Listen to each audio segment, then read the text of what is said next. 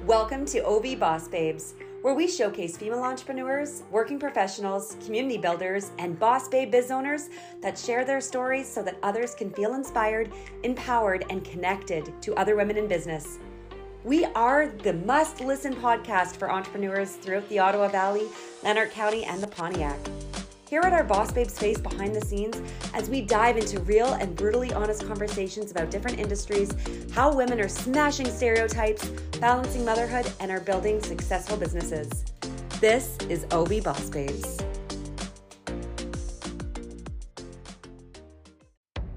Downtown Carleton Place is pleased to announce the return of their iconic summer market event, Bridge Street Summerfest. Enjoy over a half a kilometer of shopping and entertainment in the heart of the heritage downtown shopping district in Carleton Place, one of Canada's fastest growing communities. This year, they have a newly renovated streetscape and are introducing a new juried format. Artisans, makers, crafters, food, pop up retailers, and vintage resellers provide an incredible selection of one of a kind and unique items.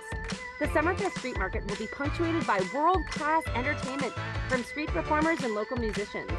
Local businesses will also be set up on the street to add to the lively market atmosphere. Families can expect a range of entertainment for all ages, including face painting and balloon twisting, and so much more, along with a great selection of delicious treats and easy to carry food. Join us at Summerfest on Saturday, July 29th from 10 to 3 on Bridge Street in downtown Carleton Place from Town Hall to Lake Avenue.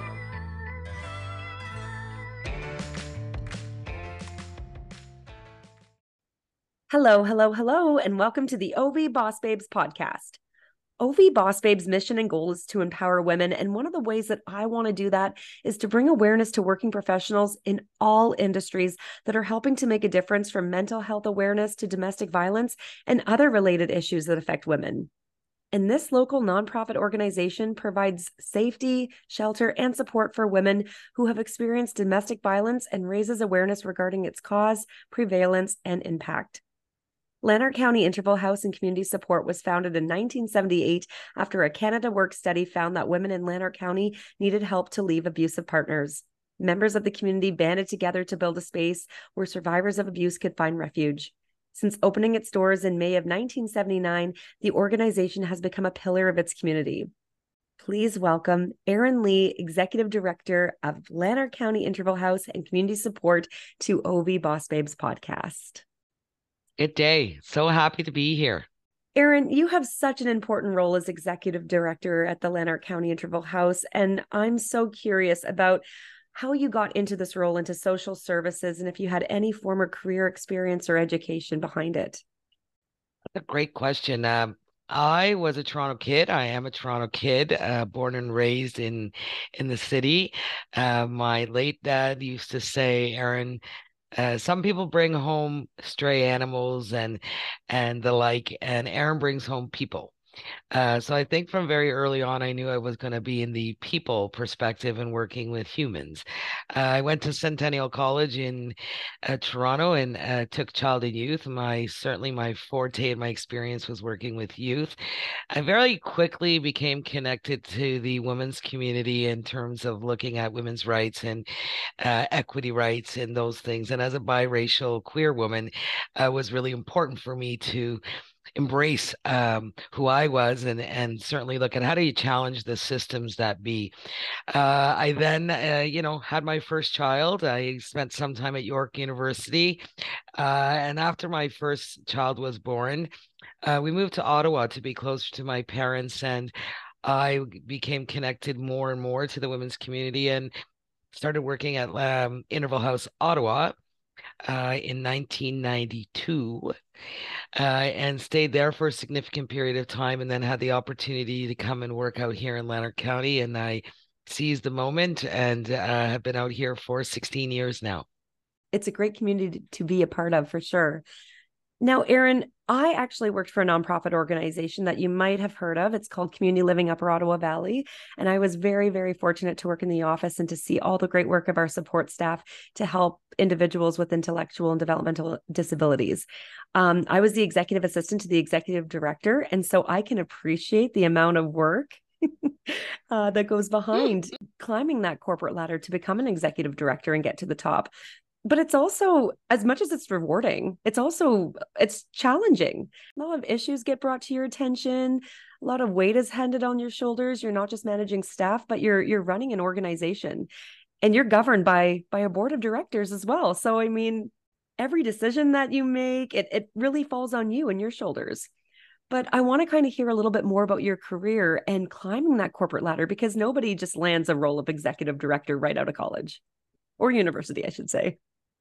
It is true. Um, I spent lots of time working in residential treatment when I was in Toronto, and I worked at CTYS, uh, working with kids who were youth who were in conflict with the law.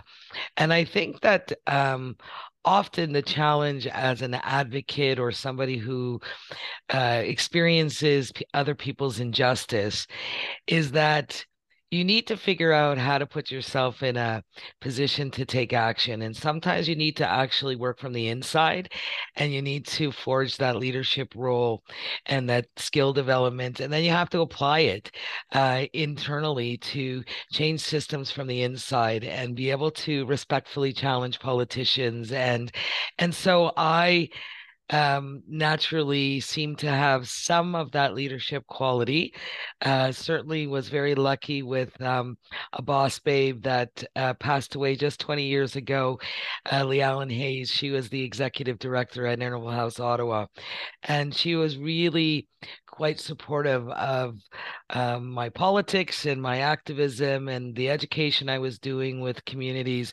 And I think it really inspired me to challenge myself to say, hey, if you really want to cause a ruckus and you really want to make change from the inside, you better get yourself uh, a leadership role and you better figure out how to do that with a strong team of women behind you and I have been so fortunate to land here uh, 16 years ago. We have a team of 39 advocates, uh, and they are amazing, strong, uh, tenacious women who uh, look at their boss who's saying, We now got to do this and let's fight this and let's move forward on this. And they're like, Whatever my role is, in order to contribute to that, I want to do that because what matters most is the the women and the children that we serve. And so that's kind of how I landed here. I negotiated with my family and my kids. I always worked two jobs. I worked at Family Services Ottawa part time. I taught at the at Algonquin College. I still am a member of the Victimology Advisory at Algonquin College. And you really uh, develop a portfolio that uh, fills your cup uh, and helps you develop the skills that you need to get out there um, and take that readiness with confidence.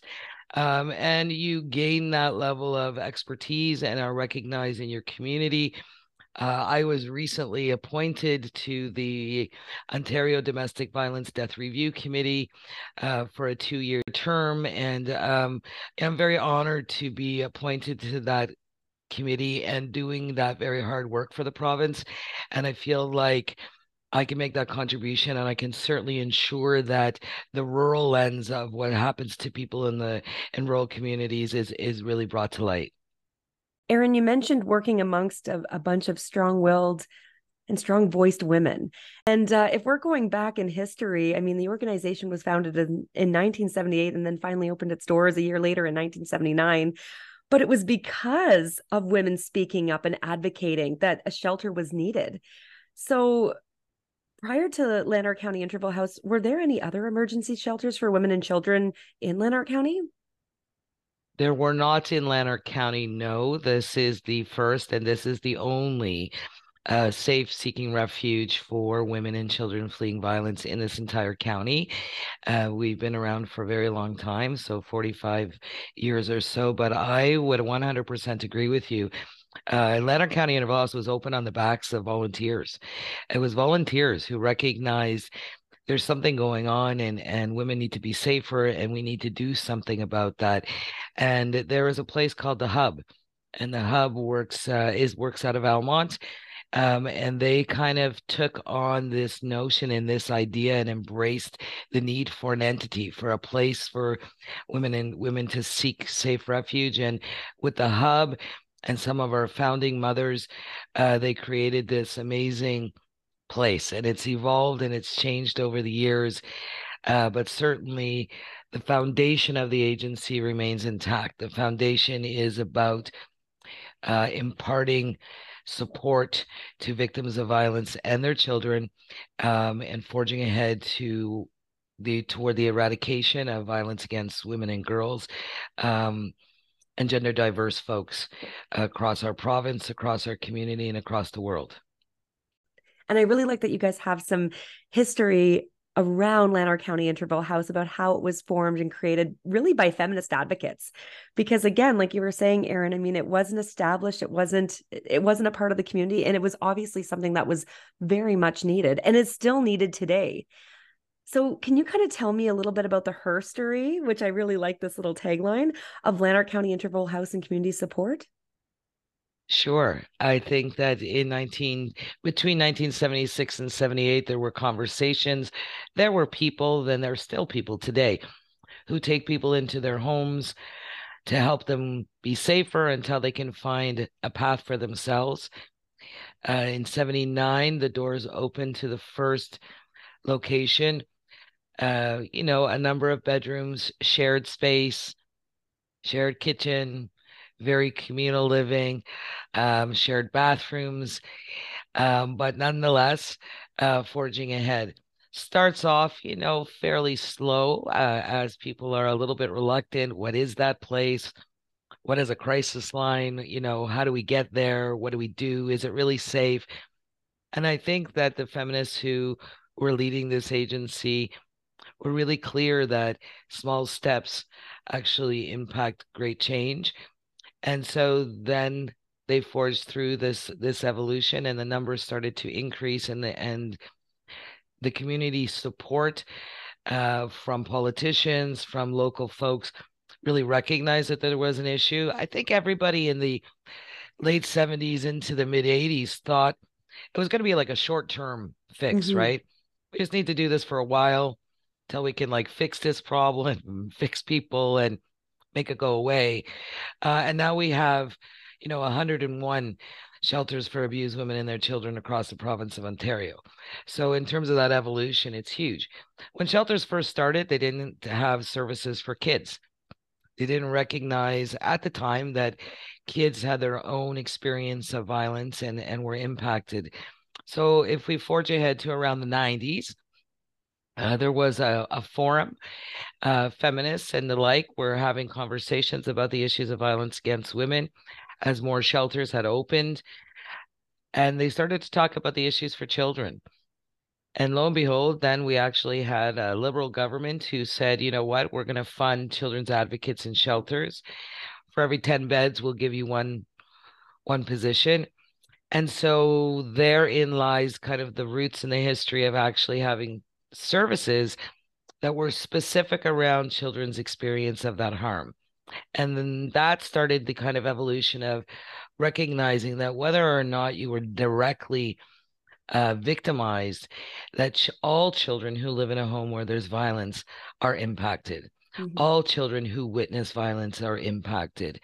And then you can see how that infects laws. And when we start to look at the Divorce Act and we look at the family law system and we look at uh, child and family services we start to like see the nuances of violence and how the nuances of our history of violence becomes really quite integral to making the best decisions and the best agreements and having the best outcomes come out of situations that are really really difficult where children are involved.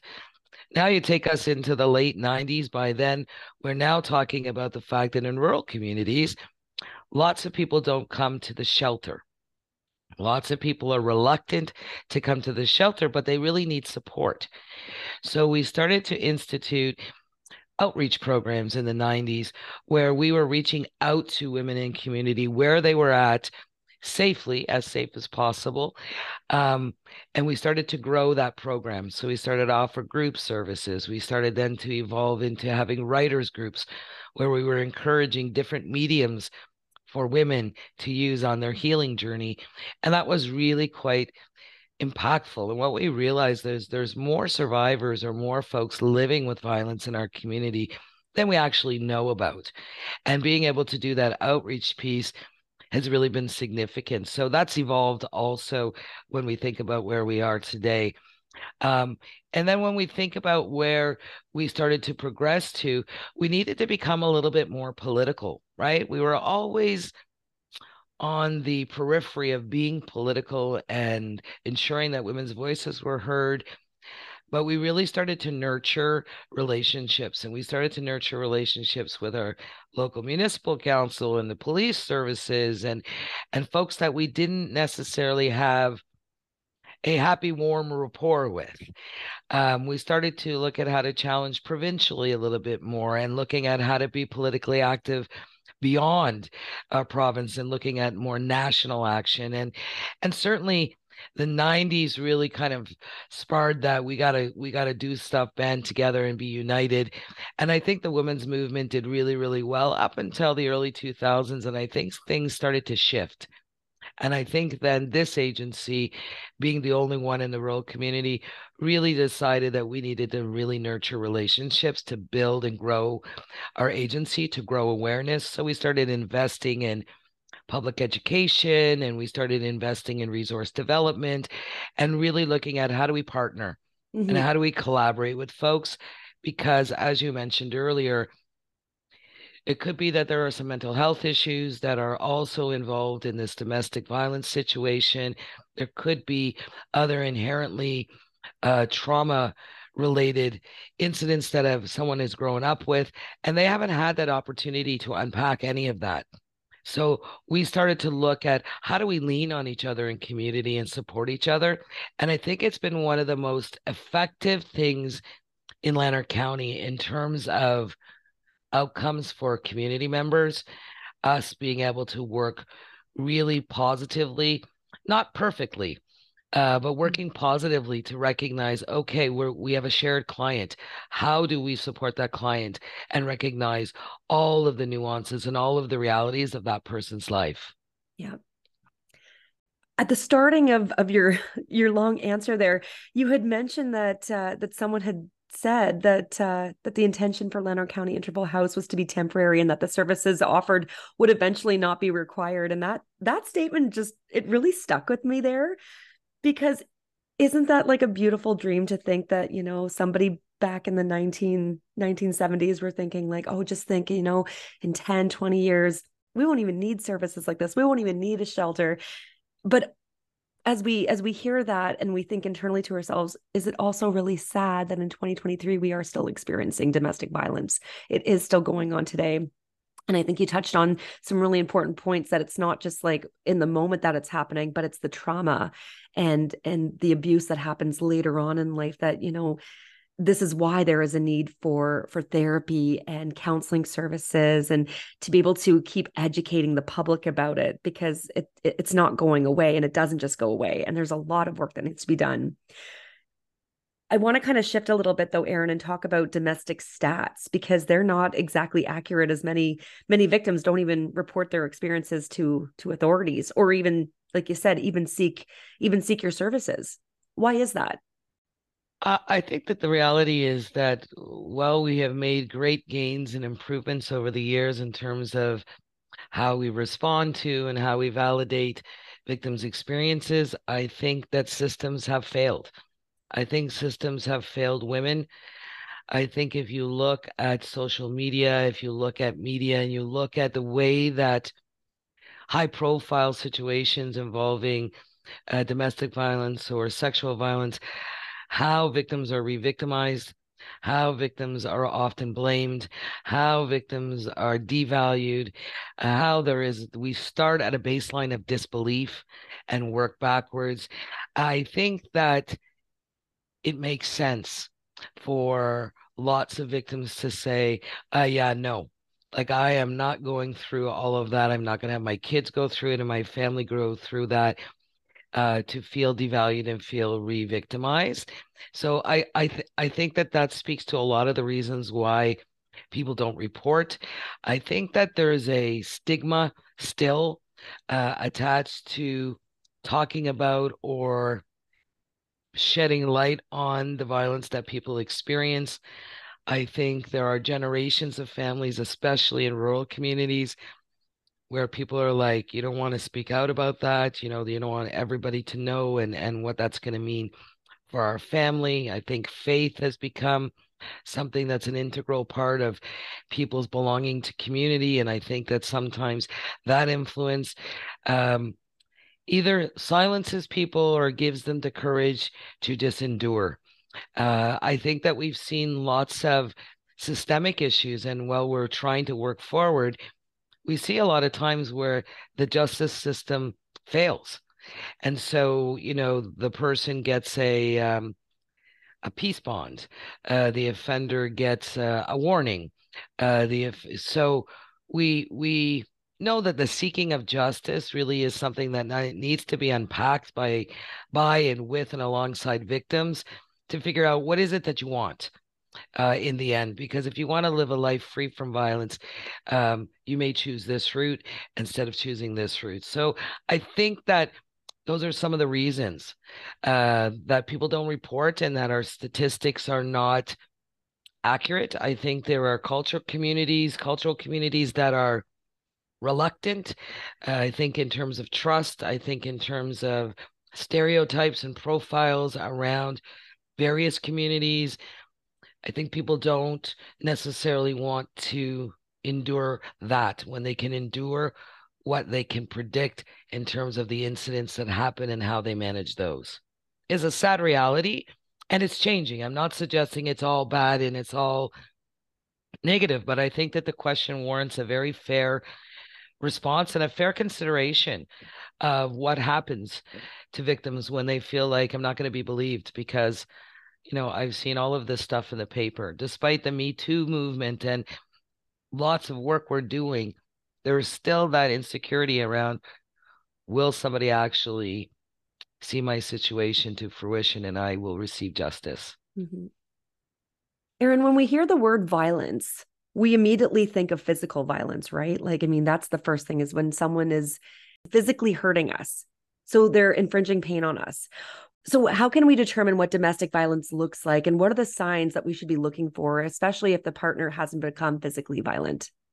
I think that's a really good uh, point that you're bringing, and I really hope that listeners really embrace that notion because I think that a couple of things that I, I like people to think about is, you know, when we talk to kids about uh, the difference between physical and emotional uh, violence, we talk about inside hurting and outside hurting right? Outside hurting, you know, you see the bobo on somebody's knee and you know that they have a scrape because they fell off the bike inside hurting is something that takes a whole lot longer to heal and we don't see it. And I think that some of the things to be looking for um, are the roots. The roots of violence are about power and control. When somebody is all of a sudden not engaging uh, in regular activities that they used to engage in, when somebody is dressing differently, when somebody doesn't seem to have uh, the power to make their own decisions about going to an event or going to a concert or being with friends. Uh, when there starts to be more absenteeism in the friends group um, and more connection and everything is is done with the abuser. Um, those are signs. Those are signs that there are some control issues happening in the relationship. Uh, when people are made to feel stupid, um, are told that they are crazy, uh, and that language starts to become part of the everyday norm, um, kind of the gaslighting effect, right?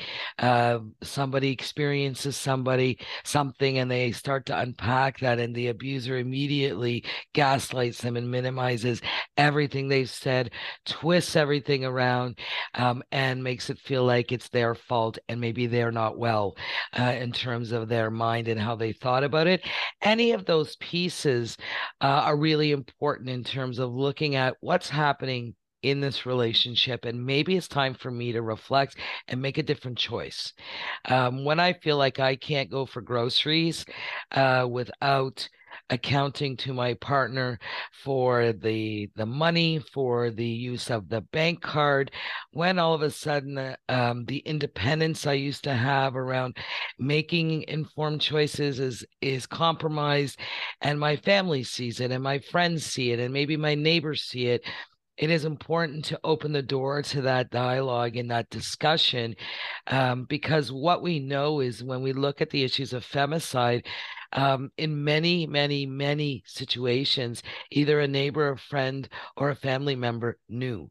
Mm-hmm. that something was wrong and we don't want people to carry that that responsibility we can only do what we can do in terms of opening the door to dialogue to try to reach out I really appreciated that you touched on the word gaslighting because that word is becoming more than a dating buzzword right and it's it's really becoming progressive and there's that automatic power imbalance in an emotionally abusive relationship and gaslighting causes that as well um, another thing that I actually recently heard Erin on another podcast was the phrase "sticks and stones may break my bones, but words will never hurt me." Throw that out the window because again, mm-hmm. when we were mm-hmm. touching earlier about trauma and uh, and how words really can impact our mental health and well being, it doesn't go away. And uh, that phrase, is just such BS to me. And it to think that that's what, BS, right? And to think that yeah. that's how we were, that, that's how we grew up, especially for girls, you know. I, I think that there is like some very deep rooted, unfortunate truths to the gendered reality of how generations have um socialized the gender mm-hmm. right in terms of what what we're supposed to do when we identify in a particular gendered way and what was what is acceptable and what's not acceptable and and you know i know as a very strongly passionate um political advocate that there are times when i reflect and i think to myself um, I think people felt that that was quite harsh. I think that if I identified as male gender, I don't think they would think it was harsh at all. I think they would think that it was assertive. Uh, but when it comes from somebody who identifies as female gendered, it's it's rather harsh, right? Uh, and I think we have to throw out gender norms. I think we have to recognize that gender is fluid uh, and gender diverse people are among the highest percentage of people who are finding themselves affected by hate crime. There are thousands and thousands of hate crimes that have occurred uh, in 2022 into 2023. If you look at Egale's website, there are realities around how domestic violence enters gender diverse relationships as well. I think it's really important to recognize that as we travel the gender spectrum, that um, a lot of the violence that happens in intimate relationships across uh, the 2S LGBTQIA plus community, I think are not spoken about either in terms of that gap and that and that voice. I think that uh, a lot of times there's a lot of fear of repercussion. I think the notion of re-victimization is real on the ground and in the system. So I think a lot of the violence that's perpetrated in uh, gender diverse uh, relationships uh, is not something that's coming to the surface as as much as we know it exists. Mm-hmm. I really appreciate, again, as well, Erin, talking about this topic because it is still a common issue with intimate partner violence within the LGBTQ uh, 2S plus communities. Now, do you think that domestic abuse is as or more common in same sex relationships? I would say that I don't think that it is as pervasive as it is in heterosexual relationships mostly as a result of the gender binary. I think in heterosexual relationships, the notion of power and control often in 96% of the cases being men who are perpetrating violence against women. I think the socialized right to power and control is still very dominant. I think it's very dom- dominant in our popular culture in terms of the way that we view uh, relationships. I think that given the gendered lives and the gendered reality of the the kind of journey that people have been on in the 2S LGBTQIA community, I think that it is happening. I think it is happening at a lesser frequency at this point based on the realities of of just getting to be all of who you are and i think that we will see more and more reports of violence into us LGBTQIA plus communities as we move forward.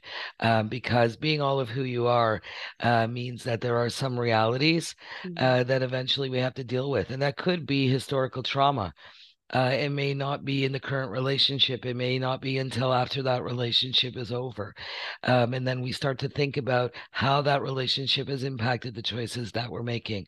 As somebody who navigates the queer community and has children who identify across the spectrum, I think it's really important to just always be reinforcing that if you feel unsafe, you are unsafe. Mm-hmm. And in any relationship, whether that's an intimate relationship, a friend relationship, a work relationship, if you feel compromised in your independence, if you feel feel com- compromised in terms of your comfort, it's time to think about that and make a different kind of choice for yourself in terms of looking at how do we get safer.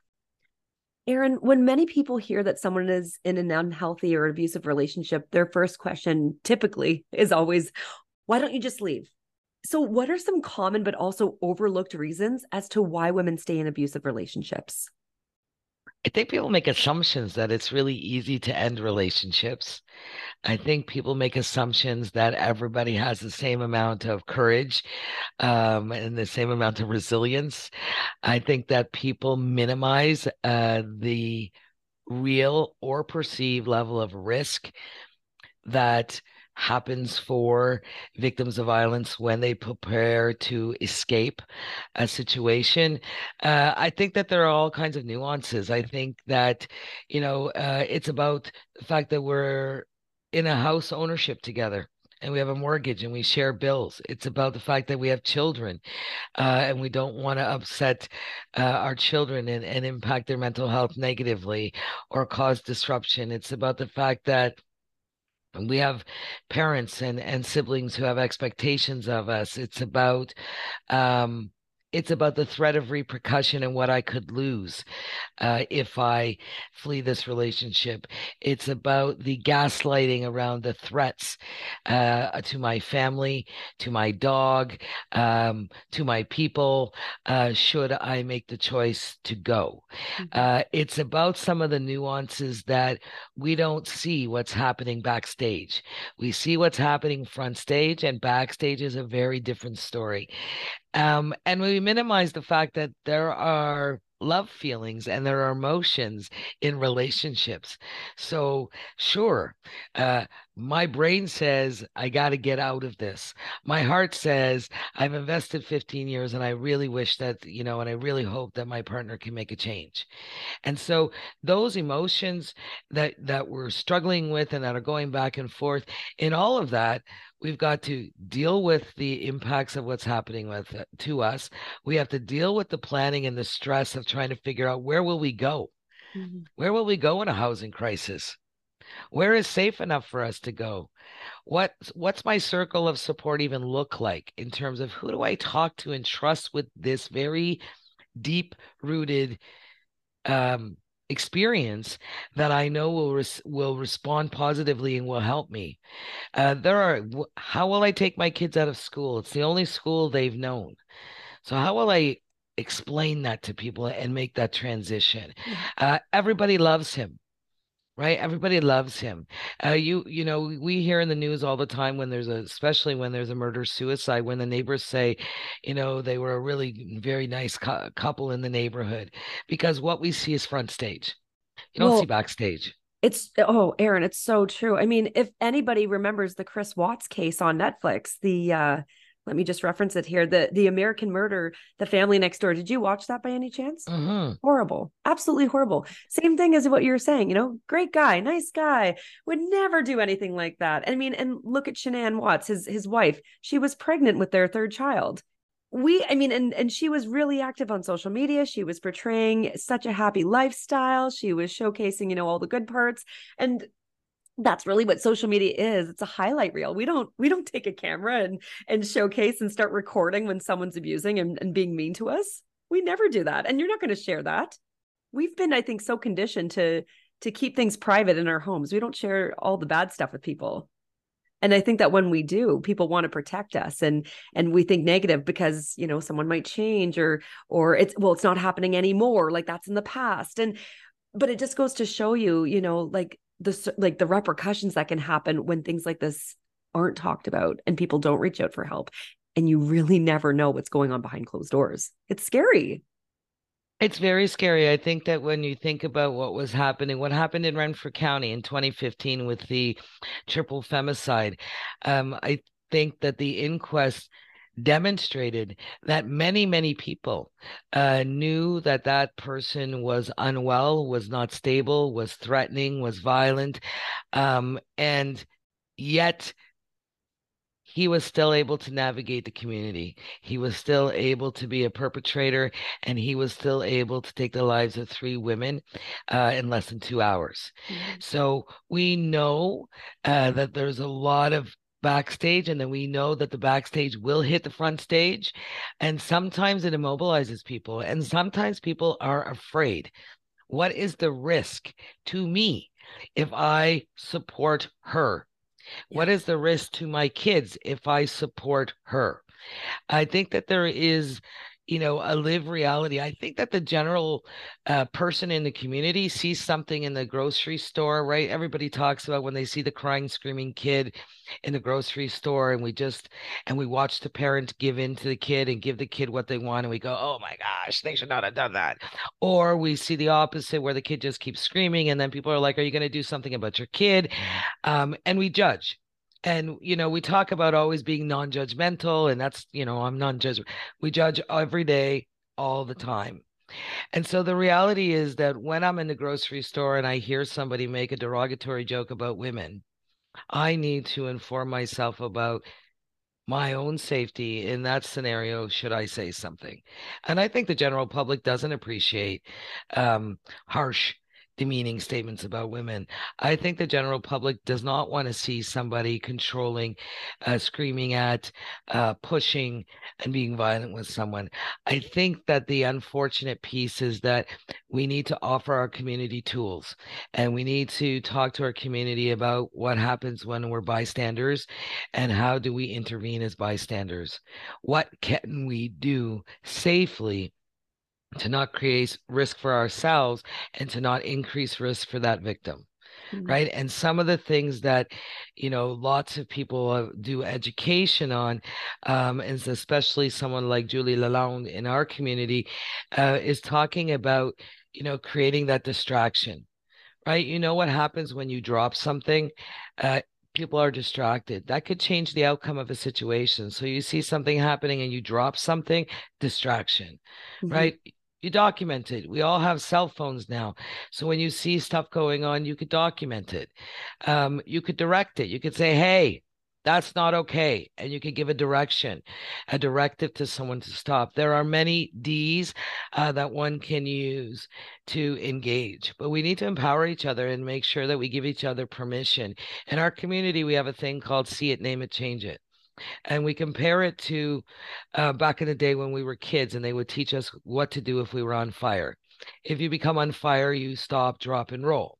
How many people have been on fire and have had to use stop, drop, and roll in their life? so Come on, people. Never. right? Yeah. So imagine when we were kids, if they would have given us permission to use something like when you see violence, you name violence, and that's how we can change violence wow, we might be at a very different place. And the notion of not needing shelters forever, we're the only, we're the only kind of industry, right, who's looking to put ourselves out of business. But if we could embrace the notion of see it, name it, change it, wow, we could totally change the dialogue. And that that goes for abusers too, right? What if the abuser says, wow, I think it's me. I think I am making those choices about being demeaning to women and controlling and and texting 14 times with an escalation at the end of it. I, I think I need to get some help for that. Wow. Uh, but we don't do that. And so we're building a future and hopefully building a future with our kids and the generation to follow to say, you have permission. You have permission. In fact, you are encouraged. When you see violence, you name it, and that's the way we can change it. Thanks for tuning into the podcast. We're going to hear from our sponsors. We'll be right back.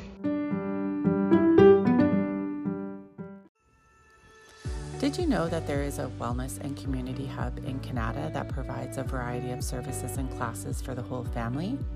At Rooted Family Wellness Center, we understand that there is no one size fits all when it comes to wellness and health, which is why we offer a wide range of wellness services and classes that cater to your individual journey.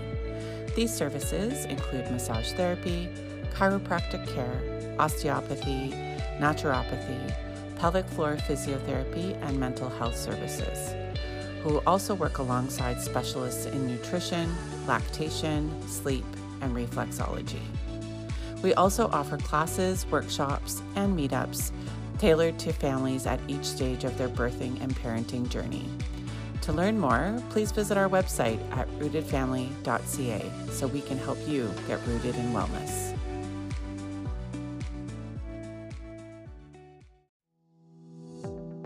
Are you a woman who's ready to improve your relationship with money so you can start living the life you really want to live? Then you need to join Sand Dollars Prosperity Circle, which starts this July. Financial counselor Pamela George will help you radically transform your relationship with money by addressing your money beliefs and money mindset. In this six month group program, Pamela will create a balanced budget for you as well as a debt repayment plan that will not damage your credit. She will help you to create systems for your money that will support you thriving and being in control of your finances. Please visit www.sanddollar.co to learn more and to book a call with Pamela. Spots are limited. Hello, friends. Julia here from Ever After Bridal. We are a consignment boutique. We make it our mission to carry a well stocked inventory of beautiful designer dresses and gowns, ranging in sizes 2 to 28. We offer a mixture of both pre owned and new dresses for every special occasion. Our inventory includes gowns for brides, dresses for bridesmaids, and moms. We also carry gowns for prom, grad, and galas. We accept new inventory frequently, so there's always new dresses to choose from. Of course, we have all the accessories too. Consignment with Ever After Bridal is easy. You can make your application online prior to visiting us. Once we receive your application, we will notify you of your payout and fees upfront. An appointment is set, you deliver the gown, we take it from there. At Ever After Bridal, our focus is on you. Our bridal consultants offer private appointments for you and up to three of your besties in an intimate setting so that your experience is completely tailored to you. Take a look at our collections on Facebook and Instagram at Ever After Bridal Boutique Perth. Book your appointment on our website at ever-after-bridal.ca or visit us at 27 Gore Street East in downtown Perth. Your experience with us will make finding your perfect dress a memorable one. Say yes to the dress, ever after style.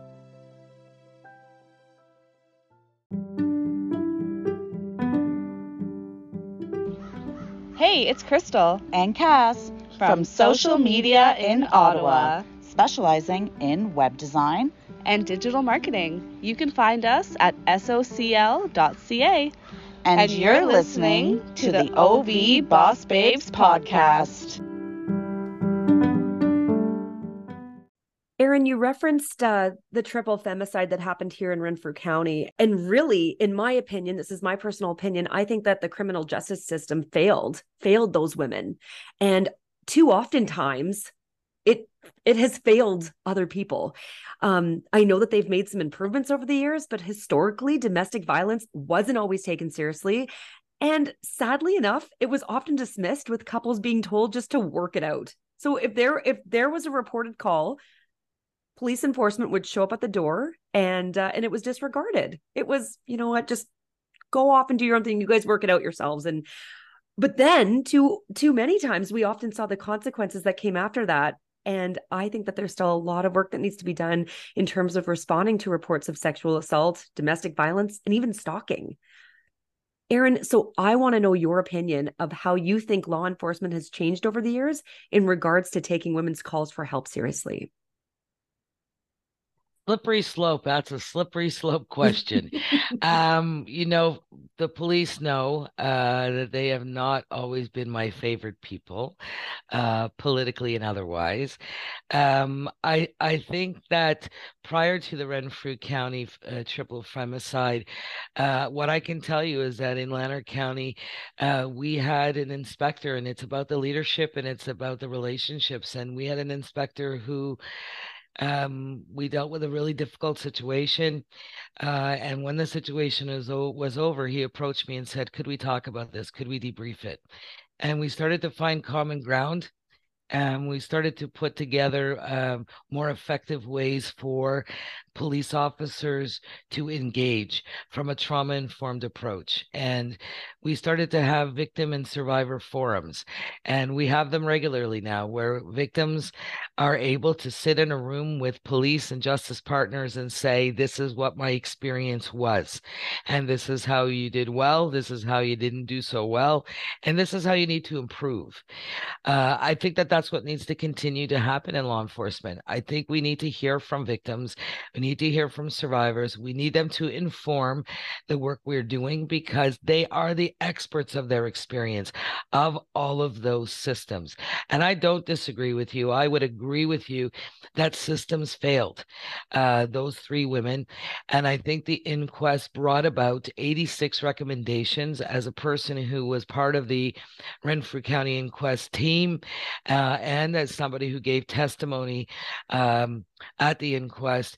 I think that those five jury members did an amazing job at providing us a really great roadmap uh, to make some significant change in the way our systems respond uh, to uh, rates and to incidents of intimate partner violence. Um, and I think that there are family members and community members who are still trying to heal uh, from what happened in 2015.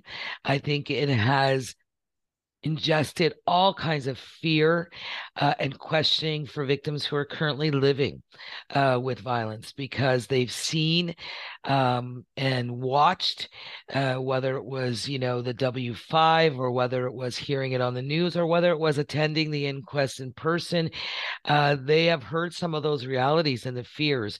And that, that, that really uh, mobilized a whole culture of fear for lots and lots of victims that we have been undoing for seven years in terms of trying to validate that fear and also reassure that um, the journey can be safer. Uh, in this community, we have a program called the Victim Advocate Program. It's the first one in Ontario. Um, and we have a staff from the shelter who works with the OPP uh, they work with the OPP and they respond to every sexual assault, human trafficking, stalking, domestic violence incident, um, and ensure that that victim has support as they navigate the system. Works alongside the police to ensure that the police are continuing to work from a trauma informed perspective so that victims ultimately have a better experience of the system. The better the experience of victims in the system, the more we'll have other victims saying, Yes, I can speak about my my issues because I know I can be believed. Uh, and I know I can trust that system. So we got work to do. I agree with you. We got lots of work to do, but the jury gave us a great roadmap. And if the government uh, makes some good decisions to work alongside advocates like myself and many others, I think we can affect change in a huge way. Mm-hmm. Yeah. Erin, it's so true. It's so much more about just being heard anymore now. It's being believed and action being taken. That's the biggest thing.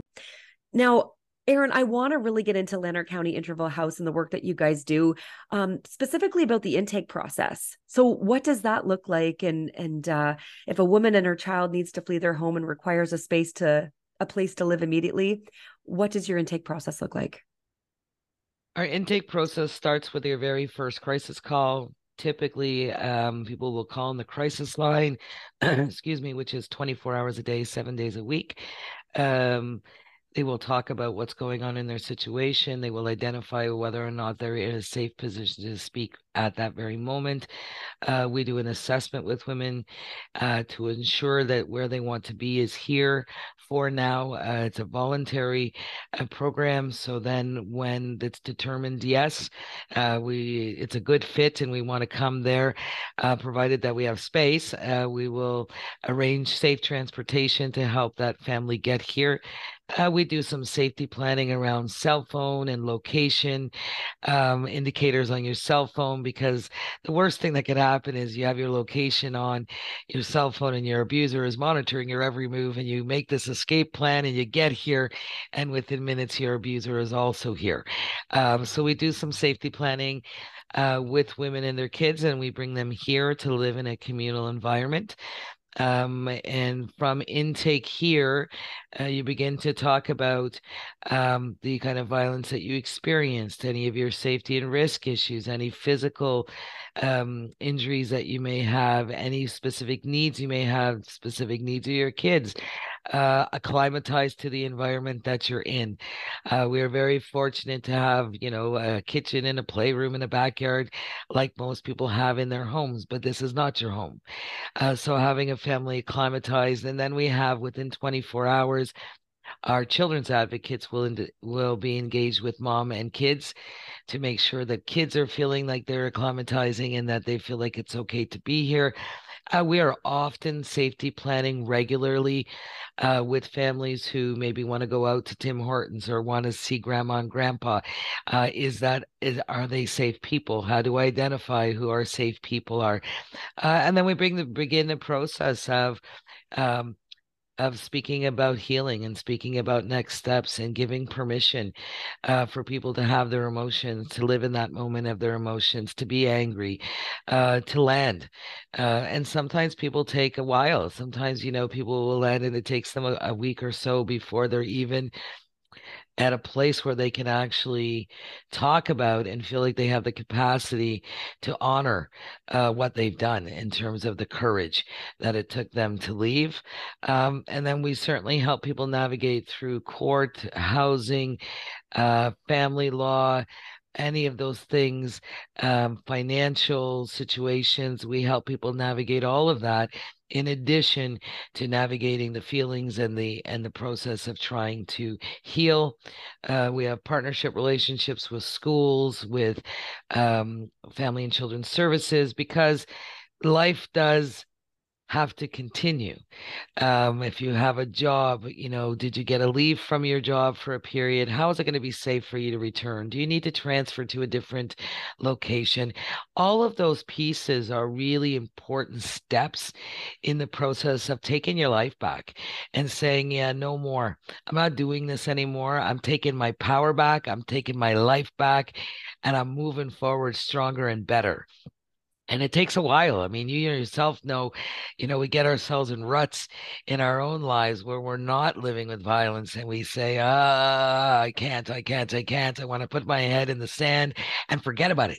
Uh, and eventually, you know, we have to find our courage to say, you know what, I'm going to face the day. I'm going to take my power back and I'm going to, I'm going to kick butt and um, I'm going to move on. And so uh, that's kind of what we hope to inspire and empower women to do when they're here.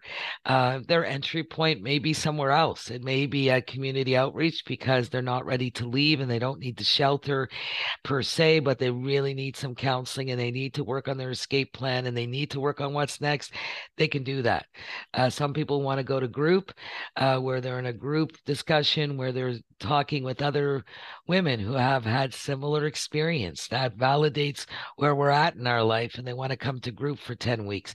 Uh, we have a variety of ways that people can uh, get engaged. And it's all about your entry point, right? Uh, I don't want to not I don't want to finish this interview and not have spoken about our as good as new store. Our as good as new store has been around at 33 Bridge Street since almost as long as the shelter. Um, and sometimes that's the entry point. The entry point is as good as new. It's our store that's run by volunteers, that's nurtured by community, and we sell gently used items. And we really try to promote recycling and reuse and uh, kind of recreation of, of the way that we see clothes and items. And in many ways, that's what we're doing with women and kids, right? We're helping them rediscover themselves and repurpose themselves and recycle all the good parts of themselves to move forward. And our store is a storefront, and people know that that store belongs to LCIH, um, and it contributes about $90,000 a year to running our programs. And it's an amazing entry point, right? People can go there and clients go there and get clothes at no cost to them. And we keep our price list very, very low uh, because we recognize that there are people in community who have not yet acknowledged what's happening on, for them or who are living a very healthy life but are living in poverty. Mm-hmm. Um, and so getting clothes and having access, and it's quite a it's quite a hub of conversation and action and and it's one of my favorite parts of of my time is when i'm able to go into as good as new and hang out. Uh, because it's like a little coronation street uh, in a small town uh, where you know there are characters and there are people who share their stuff and everybody comments on what everybody else is trying on and oh i heard you were looking for this. Look what i found. And mm.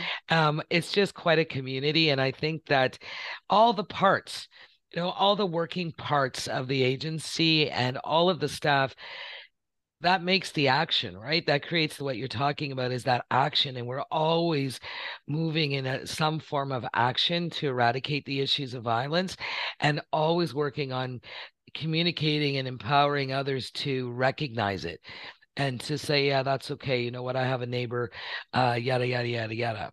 Um working with senior community i mean let's think about our aging population.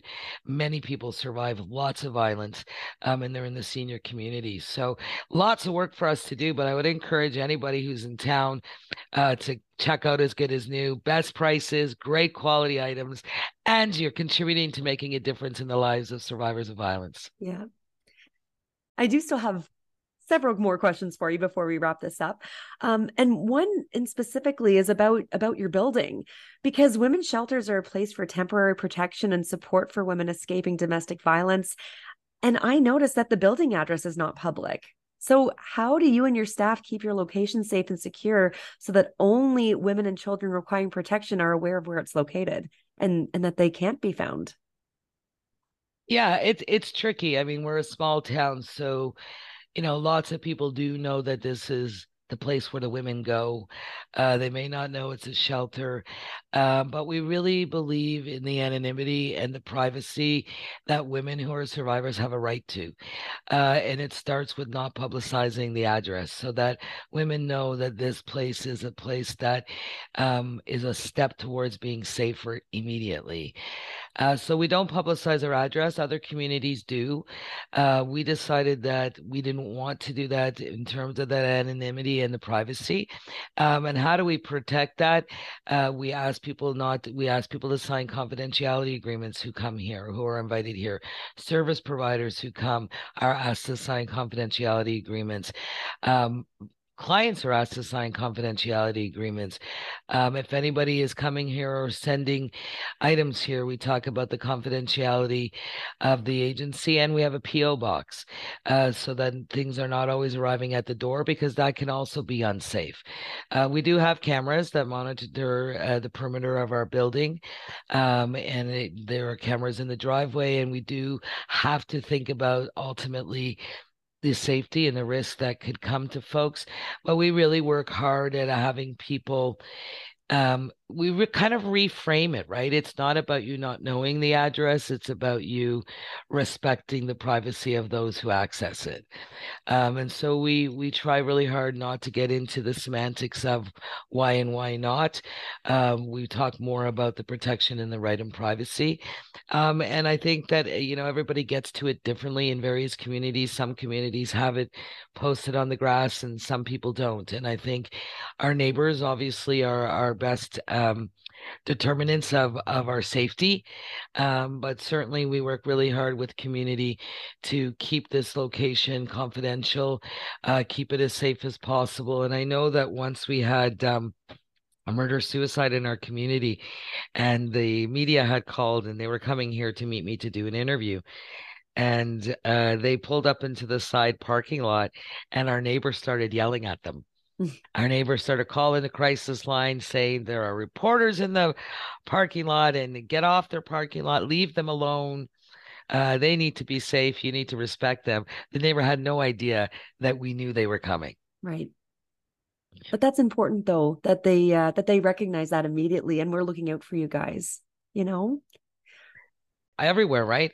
Yeah. Like if you think about it in your own neighborhood, you have your neighbors, and neighbors are nosy. Like let's just face it, neighbors are nosy.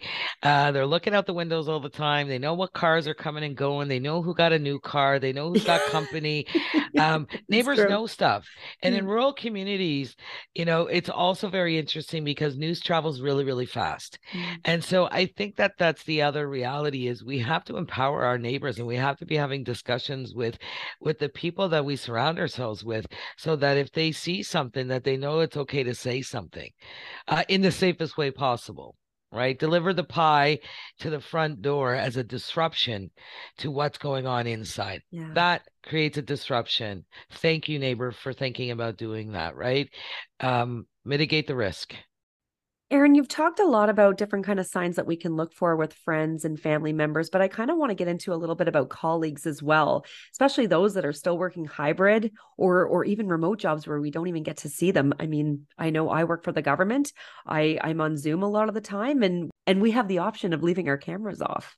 And as nice as that is, it's it also can be a little dangerous too, you know, because we don't get to see each other's faces and and create that emotional connection with uh with our colleagues how do we navigate that I think that violence prevention in the workplace is is something that's required. Uh, not only is it required by law, but the notion of checking in um, is really an important part of our work. Uh, the isolation, uh, the impact of the last three years, the disconnect um, that people have had with their friends, with their colleagues, it is a critical of importance to be checking in. And so to be knowing that you either have a buddy or you have a manager or a supervisor or somebody who is your check in. Um, and having a regular check in, some people could call it supervision, having that person to check in with so that we get the pulse. Uh, I think creating activities that can bring people together even online. So, you know, we once did a candle making workshop together. Uh, it was online. People joined from their Zoom from home, and we had a social time together, uh, despite the fact that we were all in different places. And we really have worked hard to stay connected.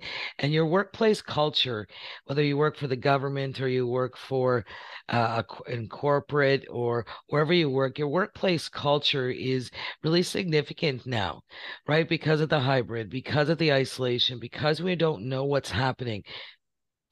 It is really important for people to tap into the importance of workplace culture and how we are reaching out. What are the provisions? How are we communicating? How do we validate and make sure people understand that violence prevention in the workplace extends to your home uh, when you are doing your job from home. And you have the right, and we have the responsibility to ensure that we're open about that communication and that where there is a disruption or an issue, that we are there to address it and protect those rights. Uh, it's a really hard piece uh, to navigate, but it is something that is a, of critical importance, and people need to know who can they check in with, who is their go-to person, and how is the agency, the government, the company, how are we providing in this in this hybrid time of we want production, we want production, we want people to be working hard, and we still want things to be the outcomes to be steady, and we want to see success. We need to be looking at the other side of that in terms of how are we reducing isolation? How are we speaking to isolation? And what are the policies and procedures we're putting in place to make sure that we have a pulse on what's going on in hybrid offices uh, across the country? Erin, we all have that same common goal, and that's to reduce the rate of domestic violence in our communities. And we all have that responsibility to change the culture around gender based violence. And that's, like you were saying earlier, by becoming an ally and an active bystander. Don't just stand to the side, record, like you said, you know, on your video and and speak out. and and and ask somebody if they needs help if they need help um, so Erin, I re- I really really appreciate you you taking the time out of your day to have this important conversation with me, and for the great continuous work that the Lanark County Interval House continues to do for for Lanark County and beyond, and and all of the communities surrounding it. So so thank you to you and your team, and uh, and and for being that voice and continuous ally for women. Uh, you are most welcome. I am honored uh, to be part of this. I am honored to be a boss babe. Uh, you know, I think about Leanne Hayes, who was my boss babe from back in the day. And I, I just want to say that I think that uh, you know, from Sam Laprade to you to Bob Perot to Sandra Plagakis, the media uh, is definitely stepping up. The media is making a difference and saying this is newsworthy. We need to be part of the solution, and we're going to do what we can. And I have never been so grateful uh, for navigating and living in the community I live in with all of you around us, doing such a great job bringing light to these issues and really demonstrating your commitment to being our allies and to using your platform to make sure other people are hearing it. So thank you and much gratitude to all of you.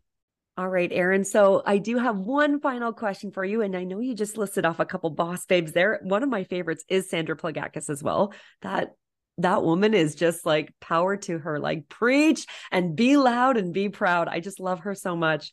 But if you could just pick one, Erin, who is one local boss babe that inspires you daily that you think everyone should know about?